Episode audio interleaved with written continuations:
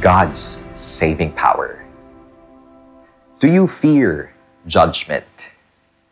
Perhaps there is that feeling of dread in all of us, being seen with who we really are, with what's inside us. Conversely, we fear being misjudged or misunderstood as well, with all our best and purest intentions.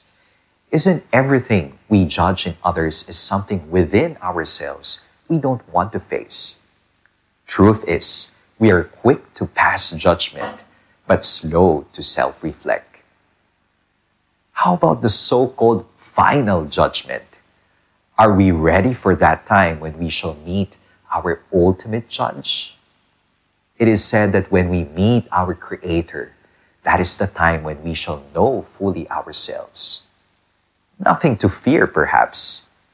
Yes, but we have to undergo a purifying journey that happens within the ambit of God's love. The embrace of just judge, of the just judge will bring to light what is hidden and dark in all of us. Ultimately, we are judged by love, the fullness of love. Psalm 50 is the record of a ceremony in which the Lord judges the people gathered on Mount Zion. The standard is the people's loving obedience to Yahweh. The worship of the people reenacts the great encounter of the Lord and Israel at Mount Sinai. Mount Zion stands for Mount Sinai as each generation faces the Lord.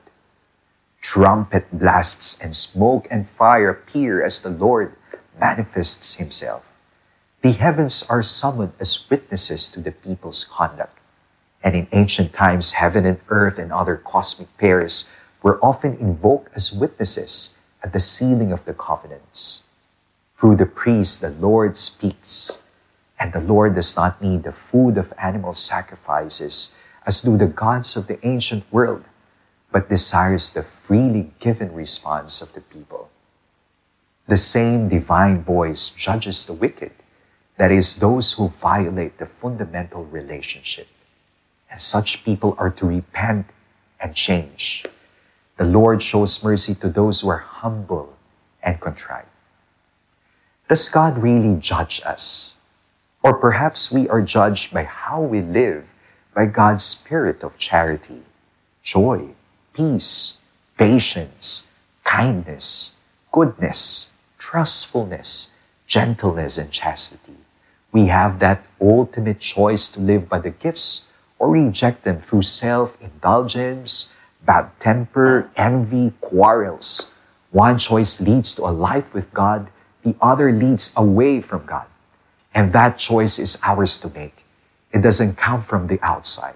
We judge ourselves. We punish ourselves. We inflict pain and suffering in ourselves. We condemn ourselves. And God? God is there to teach us, to heal us, to embrace us, to transform us in His merciful forgiveness, so that we may be merciful to others and to ourselves, and we may be truly just and loving like Him.